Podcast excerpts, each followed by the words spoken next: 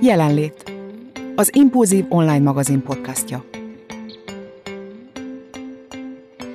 Szeretettel köszöntök mindenkit a Jelenlét Podcast adásba, én Girik Panna vagyok, az Impulzív magazin főszerkesztője, és az idei év első Jelenlét adásában két szerkesztőtársammal, Enzsel Adélal és Puliemmával fogok beszélgetni. Sziasztok! Sziasztok! Sziasztok! Hú, nagyon-nagyon régen találkoztunk már így a jelenlétben, úgyhogy bennem van egy kis izgalom, meg egy kicsit úgy, úgy érzem, hogy annyira régen beszélgettünk már így, hogy most úgy vissza kell cseppennünk ebbe a körforgásba. Hát bevallom őszintén, hogy körülbelül három nappal ezelőtt szerkesztettem meg az adást, és akkor gondoltam, hogy beszélgessünk arról, hogy hogy vagytok. Akkor biztos más meséltetek volna, mint most, de azért szeretném, hogyha így a hallgatók is kapcsolódnának hozzánk, és újra így közösen elkezdenénk gondolkozni, ehhez pedig fontos, hogy megkérdezem, hogy hogy vagytok, hogy érzitek magatokat, mi történt veletek az elmúlt időszakban. Hú, hát én, én nagyon-nagyon vártam a tavaszt. Most már így az elmúlt egy-két hétben, ahogy elkezdett kisütni a nap, meg bújnak elő a hóvirágok, meg a virágok, aztán most így a, a minket körülvevő helyzet az egy picit így visszarántott a téli szürkeségbe és komorságba. Nem tudom, szerintem majd lehet, hogy ez egy későbbi adásban, ha megkérdezed, hogy vagyok, akkor több mindent tudok mondani. Most olyan, olyan nem tudom, vagyok. Reménykedünk valamiben. Valamiben. Valami jobban. Adél? Én köszönöm szépen, nagyon jól vagyok. Én közben hazaköltöztem Magyarországra, úgyhogy az év vége felé, úgyhogy az elmúlt két hónap az arról szólt nekem, hogy újra megtaláljam a helyemet ide-haza. És megtaláltad? Folyamatban van, de egyelőre jól, jól haladok, azt hiszem. Azért ez nem egyik napról a másikra megy, vagy hát lehet, hogy valakinek igen, nekem ez hosszabb, de persze, ö, igyekszem újra a társadalom hasznos tagjával válni itthon is. Erről majd úgyis fogunk egy másik podcast adásban beszélgetni, remélem. Jó, egy este Angela déllal. Nem, persze, persze. És azt elfelejtettem nektek mondani, hogy ez az ötvenedik adásunk. Ötvenszer ültünk már össze, és beszélgettünk. Eszméletlen, nem? Nem gondoltam volna. Én annyira emlékszem az elsőre, a már az én elsőmre, uh-huh hogy ugye nagyon jól berendezkedtem, hogy csend legyen, ugye a környezet is, hogy megfelelő legyen, amit láttok. Igen, meg hogy mit fogok mondani, felírkáltam mindenfélét. Nagyon bennem van még, szinte olyan, mintha tényleg egy pár hónapja lett volna. Hát az első az mindig különleges. Na, szóval az 50. adásunk a karrierutunkról fog szólni. Ezt fogjuk egy kicsit így szétszintálni, ha lehet ezt mondani. Megnézzük, hogy milyen utat jártunk be eddig, bár még nagyon fiatalok vagyunk, de azért már van tapasztalatunk szerintem ebben, és hát erről fogunk beszélgetni a mai adásban, és arra gondoltam, hogy most nem a gyermekkortól fogunk kezdeni, hanem, hanem a jelenből fogunk kiindulni, és az érdekel, hogy saját magatokat hogy definiálnátok. És szerintem ez már alapból egy nagyon nehéz kérdés, úgyhogy úgy belevágunk ebbe a dologba rendesen. Most egyébként, ahogy ezt kimondtad, így az jutott hirtelen eszembe, hogy fontos-e, hogy a munkánk alapján definiáljuk magunkat, de erről szerintem már beszélgettünk egy korábbi adásban, hogy mennyire vagyunk a munkánk. De hogyha most karrier szempontjából és munka szempontjából kéne, akkor nekem amúgy szerintem nagyon nehéz dolgom van, pont azért, mert hogy talán nem egy ilyen hagyományos az én kapcsolatom a munkával, vagy az utam a munkával, és amúgy én nagyon küzdök azzal, hogy karriernek nevezzem-e azt, ami nekem van. De annyira bennem van, hogy a karrier az az, amit az ilyen amerikai filmekben is láttunk, hogy dolgozol valami szuper cégnél, és repülsz körbe a földön, és öltön, nyakkendő, vagy kiskosztüm, vagy nem tudom meg, és ilyen nem tudom, abszolút egy ilyen vállalati környezet, hogyha azt mondja valaki, hogy karrier, de hogy, de hogy is, hát miért csak az lehetne. Ö, úgyhogy én nem, nem tudom, nehezen tudok válaszolni a kérdésedre, mert ezzel küzdök, hogy hogy definiáljam magam, de azt hiszem nálam most így ez a kötőjeles dolog nálam nagyon megvan, hogy én több minden vagyok egyszerre, és pont itt az adás előtt beszéltük Ponnával, hogy talán nem is nagyon lehet manapság már máshogy. Nálam a kötőjelek sorában az első helyen azt hiszem jelenleg a, a fotográfus áll, mert ez az, amit, amire építem most fel az életem és a karrierem, illetve én mellette írónak is gondolom magam, vagy újságírónak, ahogy nem is tudom, hogy ezt hogy definiáljam, illetve tanárnak is valamilyen szinten. Igen.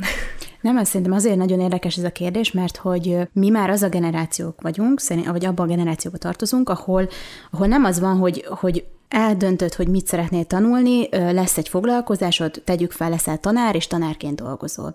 Hanem mi már alapból úgy, szerintem úgy kezdünk el tanulni, meg úgy kezdünk ezt viszonyulni, hogy, hogy egyszerre több irányba is el tudjunk indulni. És nekünk már nem is akkora gond mondjuk váltani, akár karriert, tehát nem csak munkahelyet, hanem karriert. Adél, te hogyan definiálnád önmagad? Ö, Hát ez egy nehéz kérdés definiálni. Most éppen jelenleg pont a mai napon még munkanélküli vagyok, úgyhogy a karrierem csúcspontján vagyok. Érdekes, érdekes fordulatot vett. Ugye, ahogy mondtam is, az elmúlt pár hónapban így arról szólt, hogy nem is önmagamat kerestem, de inkább azt, hogy mit szeretnék kezdeni magammal itthon, mit csináljak. Ugye az én karrierem jelenleg útkereső vagyok, ez egy ilyen nagyon-nagyon misztikus kijelentés most. Talán most jövő héttől már lesz munkám, és elkezdek dolgozni, egy abszolút hozzám nem közel álló dolog, távol, teljesen váltottam most, 180 fokos fordulatot vettem ahhoz képest, amit eddig csináltam, úgyhogy ő belevetem magam az újdonságba, és izgatottan várom. Cél is volt az, hogy valami olyat csinálj, amit eddig még sose? Vagy, vagy hogyan kezdtél el gondol- gondolkozni arról, hogy vajon mit szeretnél? Nem volt cél, igazából ugye eddig is tanítottam, és hát most is eljátszottam a gondolattal, hogy itthon is majd ezt folytatom. Aztán hát belevetettem magam az álláskeresésbe, nagyon sok interjúra mentem, nagyon sok helyre elmentem, információt gyűjtöttem leginkább az elején, mint sem magamat próbáltam eladni, inkább azt néztem meg, hogy mi a helyzet itt, meg a környék, ahova költöztem. Úgyhogy felmértem a helyzetet, meg a lehetőségeket, meg magamat is, a korom, a tapasztalatom, meg a képességeim alapján elkezdtem gondolkodni, hogy ő, mihez értek, aztán rájöttem, hogy sok mindenhez nem. Legalábbis ez lett a vége, hogy úristen, mi van a tanítás után, mi vár rám, mit tudok én csinálni. De hát bebizonyosodik, hogy bármilyen iskolát is végez az ember, egy bizonyos idő után azért valamilyen képességek ráragadnak, vagy értékek, amiket majd alkalmazhat különböző munkahelyen, és, és most én ebben az időszakban vagyok, hogy kitalálom, hogy mikre is vagyok képes, és azokat hogyan tudom hasznosítani. Nekem a, én leragadtam az álláskeresés résznél, mert szerintem az a pokolnak egy ilyen külön bugyra, amikor az ember állást próbál keresni.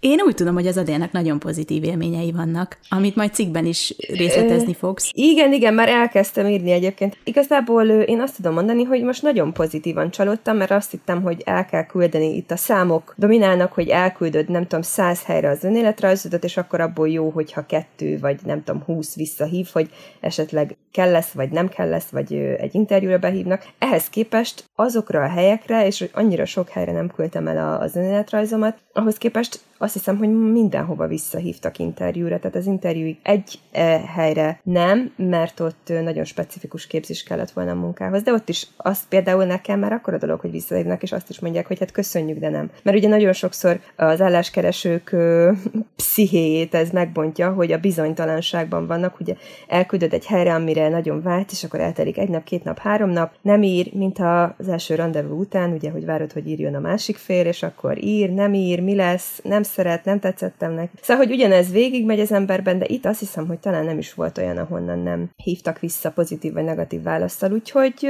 egyelőre nagyon pozitív csalódásért. Nekem, én egyrészt szerintem azért, mert én amikor álláskeresésbe voltam, akkor az ilyen frissen, a friss diplomásként volt, és akkor alapból szerintem benne vagy ilyen kapunyítási pánikba, és hogy mi, mit fogok én csinálni a következő, nem tudom, 40 évben, az egy hatalmas stressz. Másrészt az, amit Adél is mondta, hogy a legtöbb helyről egyébként nem szokott jönni a nemleges válaszról tájékoztatás, és akkor ülsz, rágod a körmöd. Szerencsére azért van, ahonnan küldenek, és szerintem az nagyon-nagyon jó mert hogy ő nyilván fáj, hogy nem kell lesz, de legalább tudsz róla.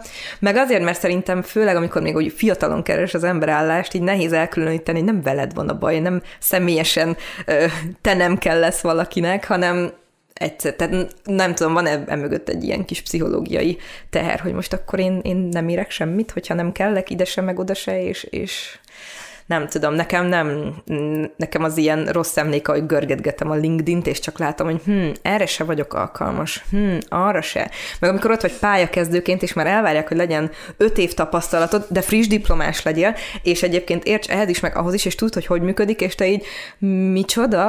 Erre nem készített föl senki, úgyhogy nekem nem volt úgy visszagondolva annyira jó érzés, meg talán azért, mert az álláskeresés ez mindig egy ilyen bizonytalanság kapcsolódik, hogy most most nincs úgy keresetem, bevételem, és mikor lesz, ezt nem tudom. Az én fejemben, meg az én tapasztalataim alapján annyira nem volt jó, de lehet, hogy azért, mert hogy tényleg annyira ugye fiatalon, meg még nem sok munkatapasztalattal kerestem, hogy ilyen, ilyen nehéz volt. Hát azért valljuk be, amikor megkapjuk a diplomát, akkor nem tudom, én arra emlékszem, hogy tehát volt miért küzdeni, ugye? Azért, hogy megszerezd a diplomát, és utána egy olyan ürességet érzel, vagy legalábbis én azt éreztem, hogy na most hogyan tovább?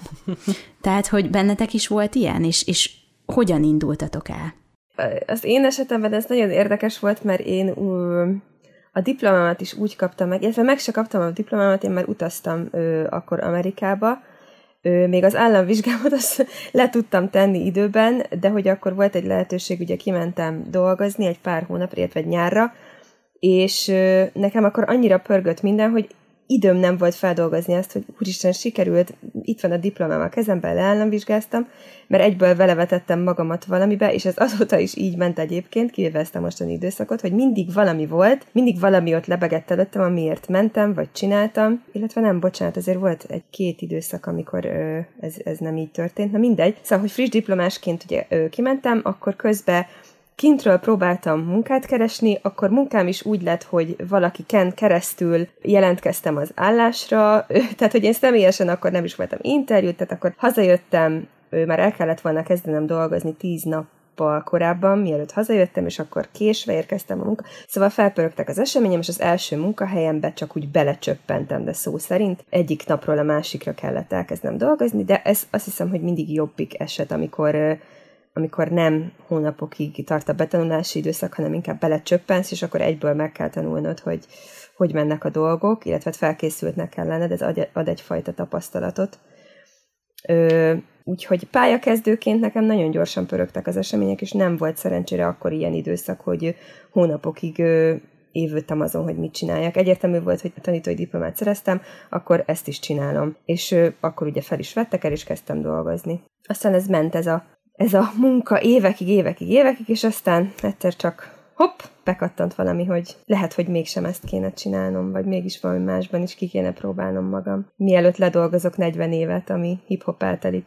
Akkor ezt nevezhetjük egy karrierváltásnak az életedben? Ö, Mi történt akkor? Igen, igen, de én például, amikor a karrier szót hallom, akkor ezt magamra például nem tudom ráhúzni. Én nem érzem, hogy ne, én egy, egy így ívet futnék be a karrieremben, hiszen váltottam, és, és nem tudom, valahogy tőlem távol áll a karrier szó. Én nem is vagyok karrierista, meg ahogy az Emma is az elején kezdte ugye azzal, hogy nem a, a, a munkát definiálja azt, hogy ki vagy. Az én életemben nem, de például tudok elképzelni magamnak olyan munkát, ami, ami definiálhatna azt, hogy ki vagyok, vagy, vagy sokkal nagyobb hatással lehetne arra, hogy ki vagyok.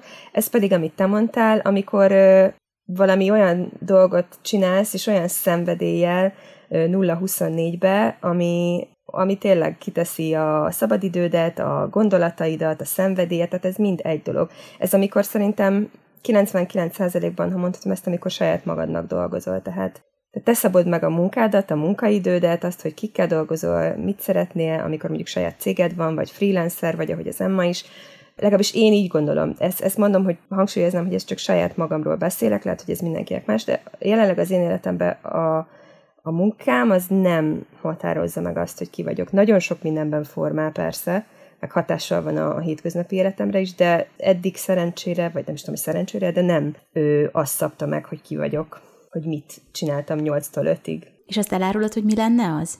Hú, e, persze, elárulnám, ha tudnám, de még egyről nem Ja, annyira, konkrét, annyira konkrétnak éreztem, hogy... Én, igen, ugye? igen. Nem, hát vannak ötleteim, meg vannak álmaim, Azért nem azt mondom, hogy a teljes nihil van a fejemben. Vannak álmaim és ötleteim, azok mind itt vannak elraktározva, csak egyelőre annyira nem kristályosodtak ki, hogy azt tudja mondani, hogy na ez az. Így több részből áll össze az, amit majd egyszer szeretnék csinálni. De ezt most nem titokzatoskodásból mondom, hanem tényleg nem tudnék egy konkrétumot mondani. Nem szeretnék kitérni a válasz elő. és még egy kérdés, és utána az Emmához vissza fogok térni, hogy az nem fáj, hogy most nem csinálhatod azt, amit valójában szeretnél? Vagy megtalálod ebben az új nem. munkában is azt, nem. ami motivál? Ö, most például majd, ö, ugye mondtam, hogy említettem, hogy hétfőn kezdek dolgozni, az új munkahelyemnek is lesznek olyan részei, amik már, amik már én tudom, hogy tudom, hogy ö, kihatással lesznek a további életemre. Nem tudom, ennek van-e így értelme. Tehát, hogy most olyan munkát próbáltam választani, azért azért is adtam magamnak időt, mert nem szerettem volna elkapkodni, tehát nem szerettem volna az első ö, adandó alkalmat megragadni, bármilyen munka is legyen az. Szerencsére most ö, megtettem azt, hogy, ö, hogy időt szánok rá, hogy olyat találjak, ami, amiből utána építkezni tudok. Ennek van értelme így. Van, remélem. persze, persze. Emma, te az a kisgyermek voltál, aki már mondjuk hat éves korodban is tudtad, hogy te egyszer fotózni szeretnél, vagy ez valahogy így folyamatosan alakult ki? Nem, nem tudtam, és uh, egyébként szerintem az, hogy milyen voltam gyerekként, az így mutatja azt, hogy most milyen vagyok, mert én mindig más akartam lenni. Voltak ilyen időszakaim. A, amire nagyon emlékszek, az a fodrász, és levágtam minden plüss állatomnak a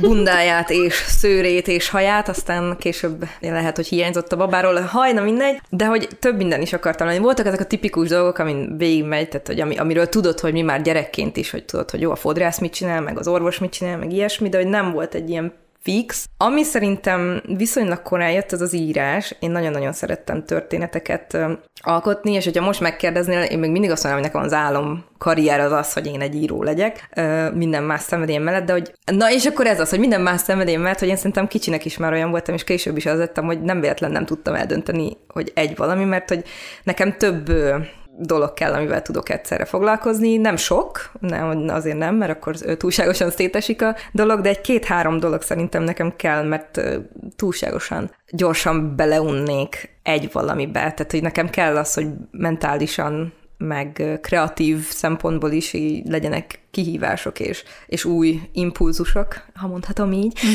Mindenképpen. Úgyhogy nem, nem az a kisgyerek voltam, aki eldöntötte, hogy én akkor ez és az leszek, és akkor én voltam tanítónéni, mondom, a fodrász az, amire nagyon-nagyon emlékszem, egy időben szerintem orvos is szerettem, vagy pszichológus is akartam lenni, csó minden akartam lenni, aztán valamilyen szinten szerintem ezek a dolgok megmaradtak, csak máshogy építettem be őket. Mondjuk az orvos az nem, ez úgy gyorsan elszállt. úgy igen. Jó, de ezek után hogy választasz iskolát? Nekem az nagyon-nagyon nehéz volt. Nem tudom, annyira keretesek ezek a dolgok, amikben benne vagyunk, és egy olyan gyereknek szerintem, aki nem ilyen szögletes, vagy én nem is tudom, hogy ezt hogy mondjam, nagyon nehéz eligazodnia a rendszerben. És én hiába volt, jó tanuló voltam, úgyhogy róla mindenki feltételezte. Már egyébként mondjuk akkor, tehát már az általános iskola után róla mindenki feltételezte, hogy én a gimnáziumba fogok menni, mert hogy én kitűnő tanuló vagyok, és, és így nem, nem szeretnék oda menni. Úgyhogy már az is egyébként egy ilyen érdekes döntés volt mert én minél több mindenről szerettem volna tanulni, meg inkább ez a emberi élet és tapasztalás, és akkor utána tovább tanulásnál is.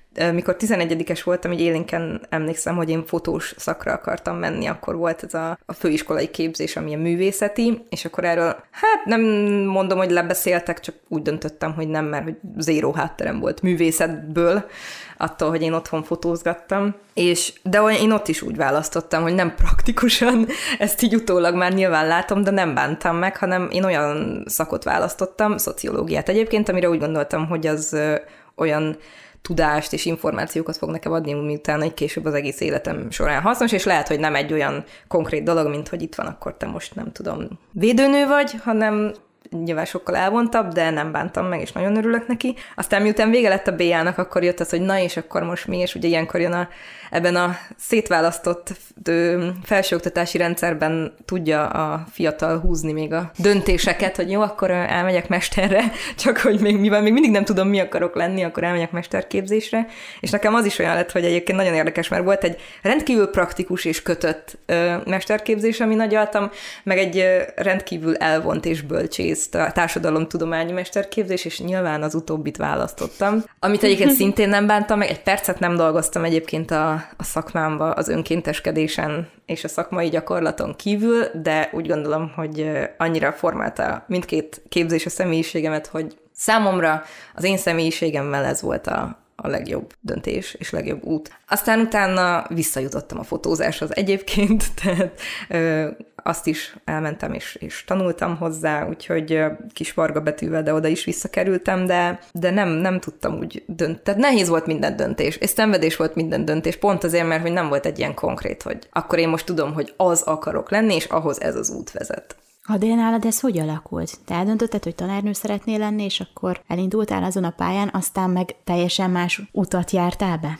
Ja, de hogy is, ezt nem is én döntöttem el, bármennyire ciki vagy nem ciki. 18 évesen a totális nihil, tehát hogy amikor be kellett adni a jelentkezést főiskolára vagy egyetemre, akkor én mindent kitaláltam egyszerre, hogy színész leszek, hogy díszlettervező leszek, hogy nem is tudom, még egy csomó ilyen szakmát kitaláltam magamnak. Kitartásom egyikhez sem volt, tehát azt hittem, hogy majd csak a két szép szememért meglátják bennem a tündöklő tehetséget, és azt mondják, hogy gyere ide. Szóval, hogy akkor én nagyon elvesztem, igazából nem ez a 18-17-18 éves korom, meg 19, ez nem volt egy jó időszak, így lelkileg, és aztán fogalmam se volt, hogy mit csináljak tényleg, és anyukám volt az, aki mondta, hogy figyelj, bajod abból nem lehet, ha elmész a főiskolára és szerzel egy tanítói diplomát, úgyhogy igazából ez ö, nem is szégyen, ez nem szégyen, mert azóta annyira hálás vagyok anyának, hogy meghozta helyettem ezt a döntést. Ez pont az az időszak volt, amikor nekem erre volt szükségem.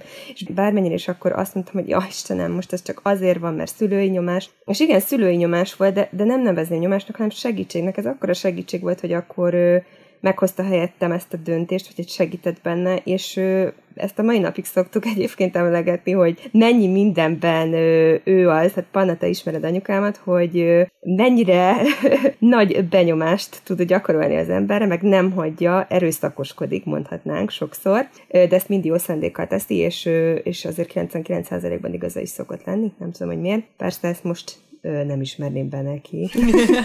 nem, nem, ezt, ezt már nagyon sokszor megbeszéltem vele, Úgyhogy nekem ő segített ebben, és azóta is rengeteg mindent köszönhetek annak, hogy, hogy ezt segített, vagy hozzá segített ehhez. Lelkileg is, meg mindenhogy máshogy is. Úgyhogy ez egy ilyen óriási kivétel, amikor a, azt mondják ugye sokszor, hogy úristen, csak a szülői nyomás miatt lett valaki orvos, vagy jogász, vagy nem tudom mi, és hogy mennyire megbánták. Hát nekem meg pont fordítva van szerencsére, vagy szerencsésen alakult. Attól függetlenül, hogy most nem ezt választom, de ennek semmi köze ahhoz. Úgyhogy igen, nekem ez, ez, ez így lett. Így Na, de hogyha az, ami lett volna, ha tudom, hogy ezzel nem szabad foglalkozni, de most mégis kíváncsi vagyok, hogyha most visszatekernénk az időkerekét, és újra 18 éves lennél, akkor mit tanulnál? A mostani agyammal? Uh-huh.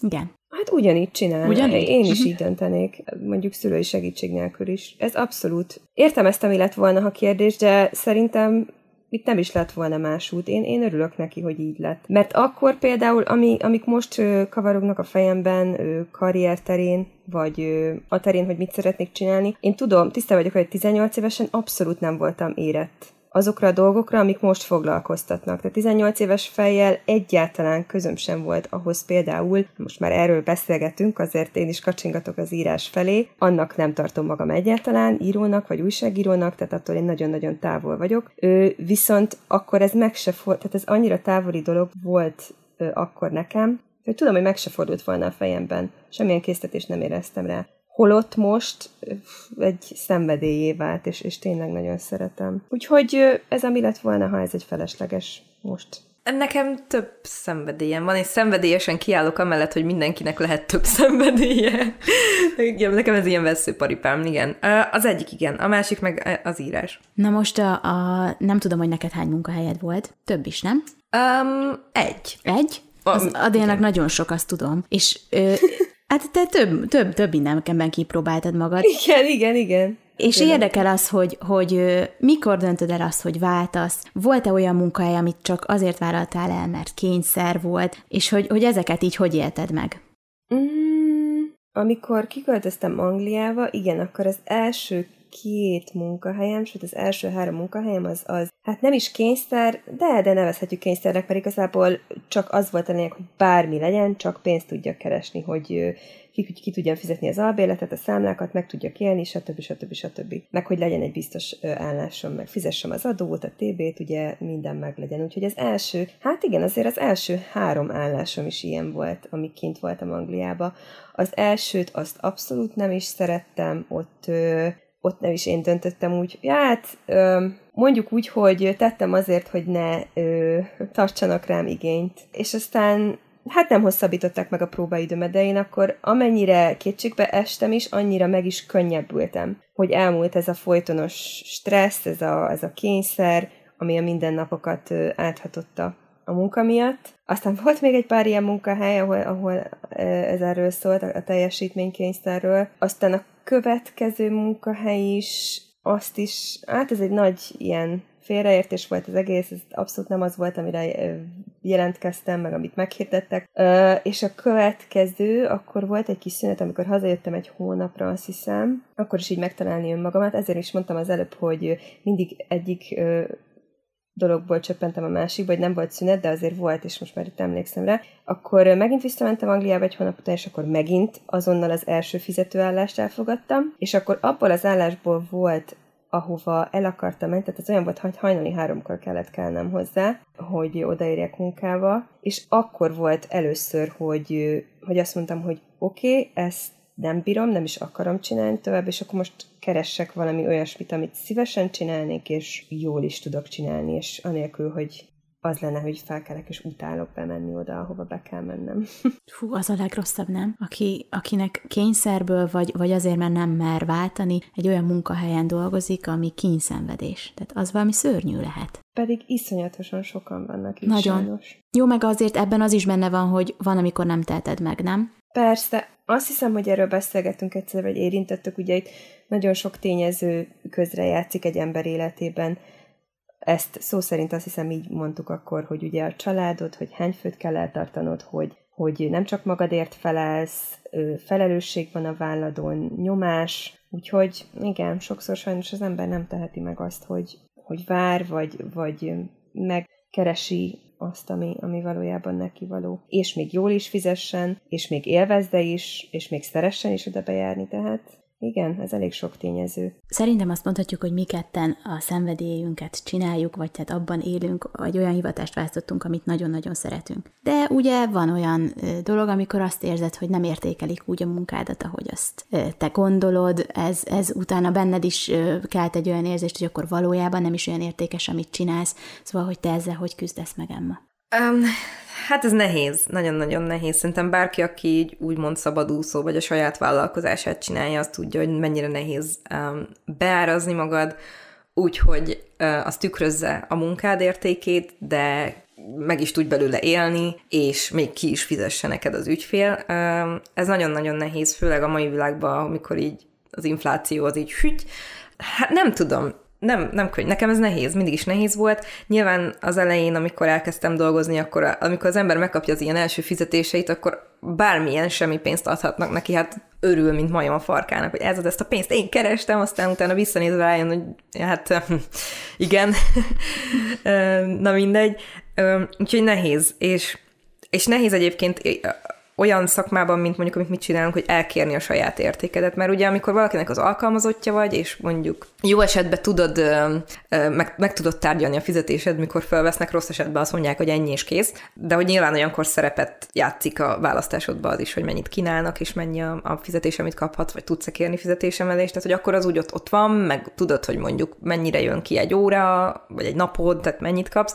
A mi esetünkben meg ez nehezebb, és hát ez egy konstans küzdelem, meg azt mondani, hogy jó, akkor most már tudom, mennyit ér a munkám, és mondjuk fölemelni az áraidat olyanra, és akkor ki lesz az, aki megfizeti, és ugye amikor nem valaki másnak, tehát nem alkalmazott vagy, akkor ott van benne az, hogy oké, okay, hogy tudom, hogy mennyit ér a munkám, és mennyit dolgozok vele, de ki lesz az, aki ezt kifizeti, és megengedhetem-e magamnak azt, hogy megemeljem, és mondjuk nem lesz akkor, aki ezt kifizeti. Úgyhogy hát ez, ez egy ilyen örök küzdelem szerintem az ilyen jellegű munkákban, um, és, és nem is tudok sajnos túl okosat mondani rá, ez egy ilyen folyamatos tanulás, szerintem, és alkalmazkodás sok, sok tényezőhöz. Szerintem ez a legnehezebb. Mert hogy én is elmondhatom, hogy azt csinálom, amit, amit nagyon szeretek, és lelkesedek érte, és, és azt szeretem a munkámban, hogy igazából, mint az emmáé, hogy nagyon sok irányba el lehet mozdulni, tehát, hogy van lehetőségem megújulni, viszont mikor jut el oda az ember, amikor azt mondhatja, hogy ebből meg is tud élni. Azért ez, ez nem egy-kettő pillanatra változik meg.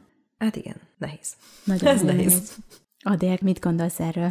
Jó, most csak rajtatok gondolkodtam, hogy vagy például ö, én Panna róla tudom, mert veled sokkal többet beszélgettem most sem, mint mondjuk Emmával sajnos, hogy ugye te, míg egy alkalmazott mondjuk megvan, hogy melyik napok a szabadak az alkalmazottnak, és ki tud kapcsolni, és akkor lerakja a lantot, vagy leteszi a lantot, te addig én saját tapasztalatomból tudom, hogy te nagyon sokat dolgozol, és nem is tudsz kikapcsolni, pont emiatt, úgyhogy mind a kettőnek megvannak a hátulütői. Nézd, én eddig majdnem, hogy minden munkám során alkalmazott voltam. Nekem az, hogy alkalmazott vagyok, nagyon sokáig nem volt problémám. Most sincs vele problémám, valahol mostanában már inkább tudatos is, amíg nem tudom pontosan összerakni magamba, hogy hogyan is kezdjek hozzá a szabadúszáshoz, addig ez nagyon kényelmes is tudni, és ott van egy biztos háttér és támpont Ebben, bár ugye persze ott is fennáll, hogy bármikor elküldhetik az embert, hú, ez egy nagyon sokrétű dolog most, hogy beszélgetünk róla, megint ez ö, kristályosodik ki. Szóval, hogy ö, mind a kettőnek megvan a, a pozitívuma, meg a hátulütője is. Szerintem alkalmazottnak sem lenni szégyen, és nem arról beszélgetünk. Nyilván az a, a nirvána, hogyha mindenki azt csinálja, amit szeret, és stresszmentes, de hát azt is tudom, hogy magán úton dolgozni, vagy saját, saját vállalkozást vinni, az meg pláne nem stresszmentes, mert ott mindenért te felelsz. Úgyhogy igen, le- lehetne csinálni egy ilyen pro és kontra listát, hogy melyiknek mi az előnye meg a hátránya. Kíváncsi lennék, hogy milyen hosszú lenne, és hogy melyik ö, győzne. De hát ezt most nem is kell verseny ö, pozícióba állítani a két dolgot. Valóban nehéz bármelyiket is csinálja az ember. Egy idő után az ember már tudja, hogy mit akar egy munkahelyen, vagy mit vár el egy munkahelytől. De azt hiszem, hogy ilyen kérdés van. Hogy mit vársz el egy jó állástól, nem? Vagy valami ilyesmi volt. Erről ti meséljetek. Mert az én munkahelyem azért azért más, úgyhogy én saját magamtól mit várhatok el, tehát nekem az lenne a kérdés, úgyhogy kíváncsi vagyok, hogy ti erre a kérdésre mit válaszolnátok. Én arra gondolok, hogy ugye amikor meghirdet valaki egy állást, egy munkahely, akkor ugye vannak kritériumok, amike, amiknek a jelentkezőnek meg kell felelni. És ö, ez nagyon ritka, de hogy például nekem is vannak igényeim, hogy a munkahelyemtől mit várok el. Mert azért voltam olyan állásinterjún, ahol megkérdezték. Ezek már nagyon jó állásinterjúk, itt már kíváncsiak az emberekre. hogy ők mit szeretnének. Szóval, hogy milyen kritériumai vannak egy álláskeresőnek, hogy milyen alapján keres állást, vagy mit vár el egy jó munkahelytől, ahova szívesen bejár. Na, mit vársz el, Adél, Emma? Meséljetek. Én bevallom, sosem voltam még állásinterjún, úgyhogy nem túl sok tapasztalatom van ezzel kapcsolatban. Az, hogy mit várok el, az az én esetemben megint egy picit más, úgyhogy erről inkább ti tudtok mesélni. Akkor a te számodra formáljuk át úgy a kérdést, hogy mitől teszi annyira vonzóvá a, a munkád? Tehát mit, mitől olyan vonzó az, amit csinálsz? Szerintem azért nagyon vonzó, ezen nagyon sokat gondolkoztam, mert pont utaztam, mielőtt itt a podcast felvétel elkezdődött. Szerintem azért nagyon vonzó, mert itt mindig meg tudsz újulni. Tehát, hogy pont ezen kezdtem el gondolkodni, miközben vezettem, hogy mondjuk hogyan képzelem mondjuk 5-10 év múlva el magam, a munka tekintetében, és arra jöttem rá, hogy valójában az Impulzív magazinban el tudom képzelni magam, mert hogy annyi irányban el tudok indulni, és igazából mindig tudok mást is csinálni. Tehát azok a feladatok, amik most hozzám tartoznak, azok bízom benne, hogy majd egy idő után már nem biztos, hogy csak rám fognak tartozni, és én el tudok mondjuk képzelni magam másban is, más feladatokat is el tudok látni. Úgyhogy én azért gondolom, hogy azért vonzó, mert ez nem egy olyan szakma, ahogy mondjuk tanítasz, abban is meg lehet újulni, de azért a feladat azért az évről évre hasonló. De itt el tudok indulni, hogyha tetszik mondjuk, nem tudom, a videós tartalomgyártás, akkor arra, abba az irányba, ha nem uh-huh. tudom, a fotózás, akkor abba az irányba. Ettől függetlenül csinálom a többi feladatot is, de egy-egy mondjuk egy kicsit intenzívebben jelen lehet az életemben. És ezért gondolom, hogy vonzó uh-huh. lehet, mert hogy nem tudod nagyon megunni. Erre uh-huh. jöttem rá. Mit gondoltok? Hmm. Nem tudom. Nekem is már rég volt az, hogy nem magamnak dolgozzak, úgymond. Hogyha én, én is a, az Adél kérdésére válaszolnék, akkor az a vonzó abba, hogy saját magadnak dolgoz, hogy te szabod a korlátokat, és nem más elképzeléséhez kell hozzáigazítani magad, még akkor sem, hogyha mondjuk te tudod, hogy nem biztos, hogy jó az elképzelés. Tehát az sokkal nagyobb kreatív szabadság, tehát uh-huh. ezt, ezt tudom erre mondani. Aztán mondjuk itt halkan megjegyzem, hogy vannak annak, hogyha magadnak dolgozol, annak az nem csak annyit jelent, hogy én, mint fotós, én csak fotózok, hanem nyilván az összes adminisztrációs dolgot is te csinálod, szóval uh, nagyjából öt pozíciót töltesz be egyszerre, és akkor most ez nem ilyen panaszkodás, csak hogy azért nem egy ilyen fényűző valami, hogy uh, nem. A, a szabadúszók élete, tehát hogy azért van abban is bőven monotonitás, meg bürokrácia. Ezt, ó, ezt köszönöm, bocsánat, megakasztak egy pillanatra. Igen, szóval senki se gondolja, hogy minden egyes feladatot élvezünk. Igen. Azért valljuk be, tehát hogy a Szimpózi magazinban is van olyan feladat, amit egyszerűen hát meg kell csinálni, tehát hogy senki se gondolja, és ezt sokan gondolják, úgyhogy ezt szeretném így hangsúlyozni, hogy igen, fenékig telj fel az életünk, de azért, azért vannak olyan feladatok, ami, ami muszáj. Hát igen, um, amúgy meg, hogy ig- nagyon érdekes, amit Adél mondta, hogy a, a munkavállalóval szemben már egyből ott van az első pillanattól a sok elvárás, hogy minek feleljen meg, meg kritérium, de hogy az ritka, hogy megkérdezik, hogy én, én akkor tudnám elképzelni, hogy újra alkalmazottként dolgozzak, és mondjuk ne szenvedjek tőle. Tehát, hogy mondjuk az én kritériumaim egy munkahely felé, ez, ez a viszonylagos kreatív ö, szabadság lenne mindenképp, hogy sokszínűség, és akkor ez nem azt jelenti, hogy mindent te csinálj, ö, ami még azt is, ami nincs benne a munkakörödbe, hanem ezt egy kicsit máshogy értem, nem tudom most ezt így bővebben kifejteni, meg hogy úgy megbecsülve érezze magát ezen, ne azt érezze, hogy csak egy hangya és egy, egy nem tudom, csavar a kerékbe, vagy hogy szokták ezt mondani, tudjátok? nem tudom, nehéz. Nehéz, mert hogy ezt nagyon kevésszer kérdezik meg az embertől, hogy tök jó, hogy tőled ezt elvárják, mint alkalmazott, de hogy mit, a, te mit vársz el a munkahelytől, és hogy legyünk, amúgy ha őszinte akarok lenni, nekem mindig az volt a bajom, hogy mikor munkát keresel, jó, amúgy olyan sokszor nem kellett munkát keresnem, csak hogy amikor így mondjuk rám tör a pánik, hogy na jó, hát azért csak kéne mégis valami. rendes munka. Rendes munka, igen. Akkor amikor körbenézek, hogy úgy van beállítva az egész munkaerőpiac, meg a munkakeresés, mint hogyha ha, ha te örülhetsz, hogy bekerülsz egy jó céghez, és a, és a munkahelyek a, a, vannak egyel följebb, mikor, öm, bocsánat, de nem.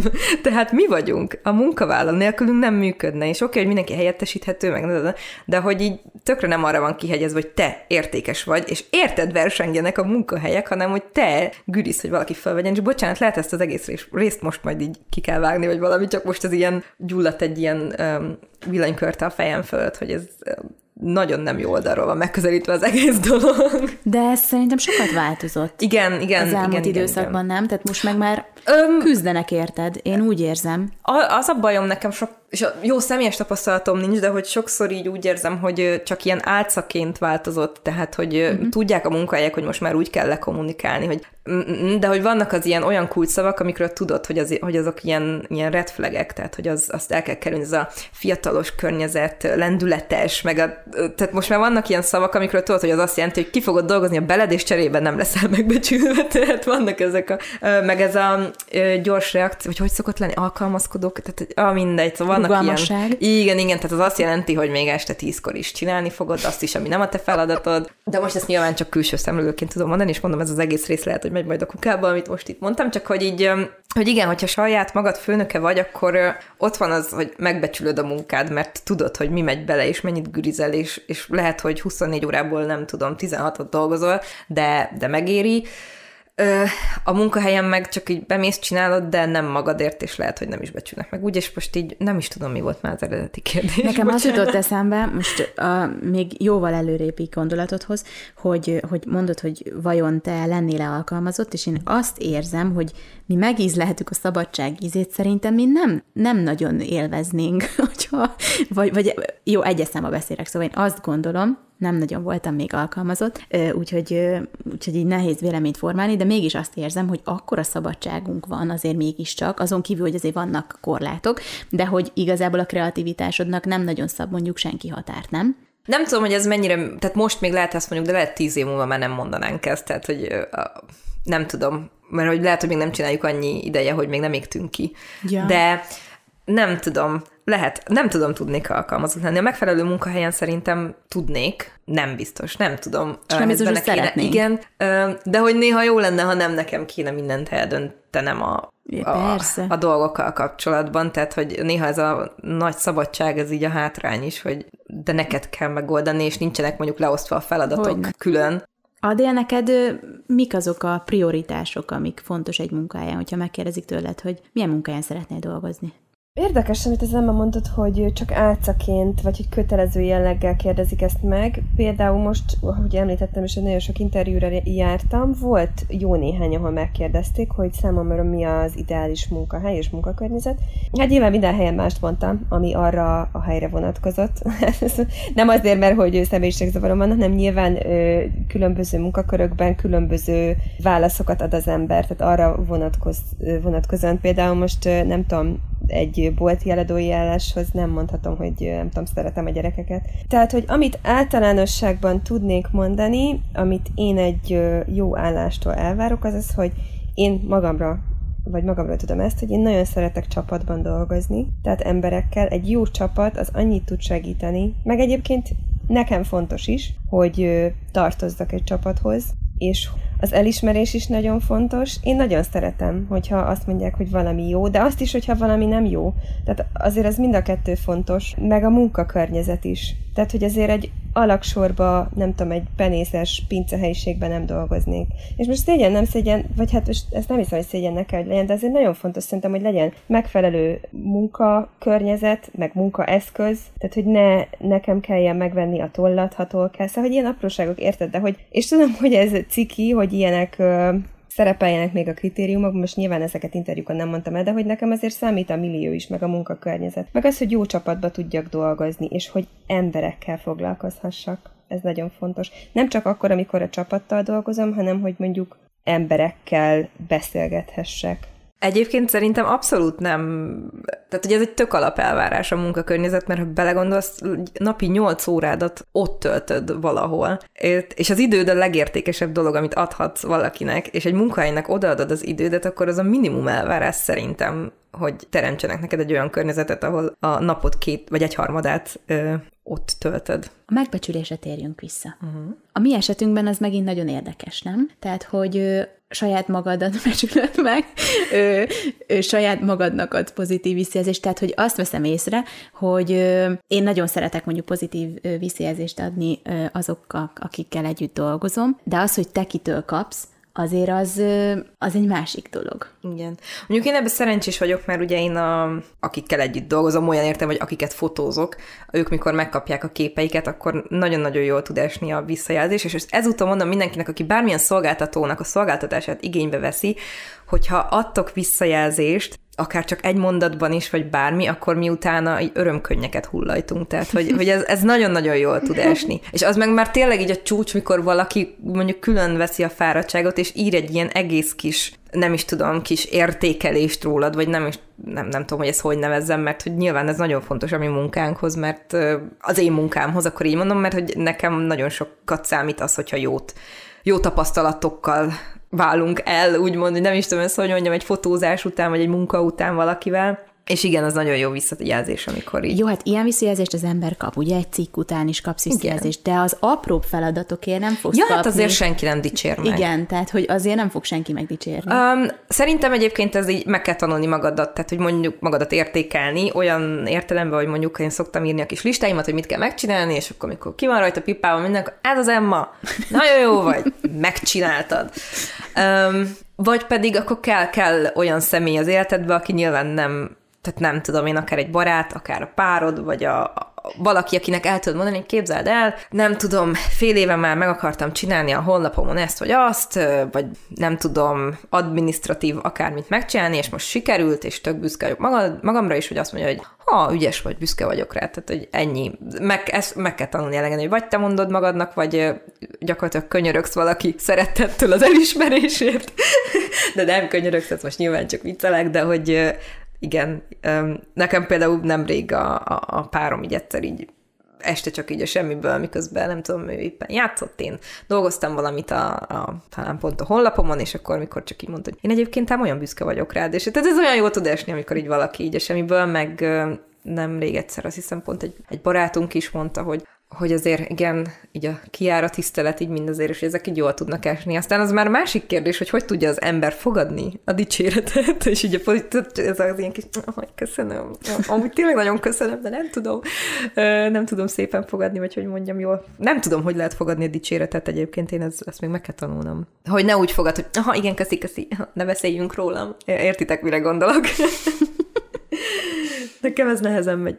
De hálás vagyok érte mindig. A dicséretet valóban nehéz volt nekem például régen elfogadni, ma már nem. Ma már egyáltalán nem. Szerintem ez lehet, hogy lehet, hogy nem mindenkire igaz, de szerintem ez is olyan, amit meg lehet tanulni, hogy hogy kell dicséretet fogadni. Én például nagyon sokáig azt gyakoroltam, hogy csak fapof, hát nem fapofával, de ahogy az Emma is mondta, hogy elpirul az ember meg, jaj, ne, nem kell. Szóval, hogy meg kell tanulni, igenis vissza kell gondolni, hogy mennyi dolgoztál érte, hogy szerinted is jó az, amit csinálsz, hiszen különben nem csinálnád, és nem adnád ki a kezedből, jobb esetben, mert olyan is van, ellenpélda is van, de hogy igenis, ilyenkor bele kell gondolni, sokszor abba le kell ülni magaddal, hogy de te ezért megdolgoztál, és neked ez a dicséret jár. Nem mindig, de amikor jár, akkor jár. Én sokszor a, például az írásaimnál nagyon sokszor a kritikát hiányolom, az építő jellegű kritikát, vagy bármilyen jellegűt, igazából a dicséret, dicséret sem szokott annyira jönni, maximum azt mondja valaki a munkámra, hogy jó, vagy ez nagyon jó. Most egyébként a legutóbbiakon valós cikknél nagyon meglepődtem, mert senkinek nem küldtem el, hogy olvassa el, nyilván téged kivéve, de hogy most maguktól írtak ismerőseim, meg olyanok, akik az életben nem is gondoltam, hogy ezt elolvassák, és ez most nagyon jól esett. Viszont néha azért vágynék egy kis kritikára is, mert abból sokkal többet tanul az ember. Persze nyilván érzi, amikor valami nagyon jó, hogyha hogyha random emberek meg ö, váratlanul írnak, vagy mondják, hogy valamit jól csinálsz, de azért ö, nekem néha hiányzik az építő jellegű kritika, igen. Ezt jó, hogy említed, mert hogy erről fogunk beszélgetni a következő jelenlétben. és ezt az Adél szerintem még nem tudja, de a kritikáról fogunk nem. A kritikáról meg a véleményről fogunk beszélgetni. Még arról most ez sem még szó, hogy például Emma, te el tudod képzelni, hogy 30 év múlva is ezt csinálod. El tudom. A, nem tudom. Ja? Ez a kérdés. Tehát nem tudom, hogy el tudod-e képzelni, ezen gondolkodj. Ja, jó, jó. Vagy fontos-e az, hogy mondjuk váltsunk rendszeresen, mert hogy erről is olvastam, hogy szakemberek azt mondják, hogy időnként, mondjuk 5 évente vagy 6 évente, nem tudom a pontos számot, érdemes váltani munkahelyet, akár, jó tudom, nem szeretek ezt a szót használni, de akkor nem, nem azt mondom, hogy karrier, de hogy egy teljesen újba belevágni. Vagy úgy képzeljétek el, hogy, hogy most akkor ezt akár 20 éven át így tudjátok csinálni.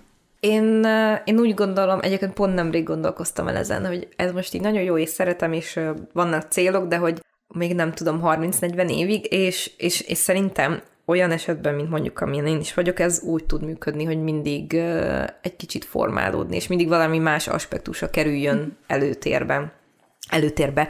Úgyhogy én, én úgy tudom elképzelni, hogy lehet, hogy mondjuk lesz idő, amikor kevesebbet fogok fotózni, és többet foglalkozok más részével a vállalkozásomnak, vagy hogy kicsit másabb irányba vigyem el, és nyilván vannak ilyen irányú terveim is, pont azért, hogy ne fásuljon bele az ember, és ne csak rutin rutin munka legyen, de ezt kicsit úgy tudom elképzelni mondjuk az én esetemben, mint egy ilyen az, mint ahogy, ahogy hullámzik a tenger, hogy most, most ez van, aztán most egy kicsit ez, aztán most ez, tehát hogy, hogy, mind, hogy mindig visszatérnék mondjuk lehet, hogy a, a kulcs részéhez, ami maga a fotózás, de hogy ha így előre tekintek, akkor most úgy gondolom, hogy lesznek időszakok, amikor az a része talán kevésbé lesz hangsúlyos, és lesz más része, ami meg igen. Én meg úgy képzelem el, hogy egy térben vagyunk, ahol sok-sok kis ajtó van, és akkor egyet kinyithatunk, és mondjuk elindulhatunk egy picit uh-huh. arra, majd utána azt bezárjuk, és mert tehát én így tudom elképzelni. Uh-huh. Én biztos, hogy nem tudom, hogy öt év múlva mit fogok csinálni, vagy tíz év múlva, szerintem nem azt, amit holnap után. De, de én nem is vágyom rá. Én, én úgy látom magamat, hogy azért ilyen négy-öt évente valami újba fogjak. Ezt remélem soha nem fogja meghallgatni a leendő főnököm. Szóval, hogy azért ilyen négy-öt évente valami újat, teljesen újat csináljon az ember. Szerint én, na, nem az ember, hanem én. Ez az ember itt. szóval, hogy én ezt szeretném csinálni. Hogy váltogatni ő azért egy jó pár évenként. De nem, hogy azon gondolkoztam, hogy ő, te tényleg egyébként sokszor váltasz, és tehát ez, ez bátorság kellene, nem? Nem tudom. Erre nem tudom, hogy ez bátorsága, vagy csak én ilyen vagyok, hogy nekem ez szükséges. szükséges. Ahhoz, hogy meg tudjak újulni, nekem lehet, hogy új munkahely kell. Látod, ti, ti lehet, hogy ezt belülről tudjátok elindítani az újulást magatokból, nekem meg egy külső dolog kell hozzá, hogy megújuljak, és akkor egy kicsit szembe megyek magammal, hogy végül is nem a karrier definiálja azt, vagy határozza meg, hogy ki vagyok, de ebből a szempontból bizony mégis. És egész jól megbarátkoztam ezzel a karrier szóval. Így a podcast végére megbarátkoztál vele? Igen, igen, igen, más értelmet nyert most. Igen. Milyen értelmet nyert? Igen, igen, hogy most a karrier eddig az én fejemben az csak egy bizonyos szakmában eltöltött időnek, meg ö, elismerésnek tűnt, de most, ahogy így beszélgettünk róla, igazából a karrier az, az egy kicsit ilyen képlékenyebb dolog lett. Emma, de mit gondolsz a karrieredről így most? Um, szerintem én is egy kicsit átalakítottam a fejemben. Mondom, nekem nagyon az volt a, amikor azt mondja valaki, hogy karrier, akkor azok az ilyen hagyományosan, tipikusan... Mint a kezdő, tudod, a filmben. Ja, igen. Robert De Niro. Igen, tehát hogy tényleg ez a, nem tudom, dolgozol egy multinál, és elkezded valami pozícióba, aztán följebb mész, följebb mész, és a végén már nem tudom, milyen menedzser, vagy meg akármi, a CEO. Igen, igen, tehát hogy nekem nehéz is azt mondani, hogy mondjuk nekem valami karrierem van, de hogy én, nekem most talán ez így a tanulság a végére, hogy a karriered az nem igazából a munkahelyed, hanem te magad és ahogy, ahogy, ahogy, alak, ahogy alakul a, a munkavállalási folyamatod. Igen, a te viszonyod a munkádhoz, inkább én azt mondanám itt a végére. Uh-huh. Hát köszönöm, hogy beszélgethettünk erről, és remélem, hogy majd öt év múlva újra beszélgetünk, és újabb tapasztalatokat fogunk megosztani. Találkozunk két hét múlva egy új témával, már el is árultam, hogy mi lesz, mert hogy a véleményről és a kritikáról fogunk beszélgetni a következő jelenlét podcast adásba. Köszönöm, hogy itt voltatok velünk. Sziasztok! Sziasztok! Sziasztok! Köszönjük, hogy jelen voltál! Keresd az Impulzív online magazin podcastját az ismert csatornákon, a Spotify-on, a Soundcloud-on és az Apple podcastok között, valamint az impulzívmagazin.hu weboldalon. Tarts velünk legközelebb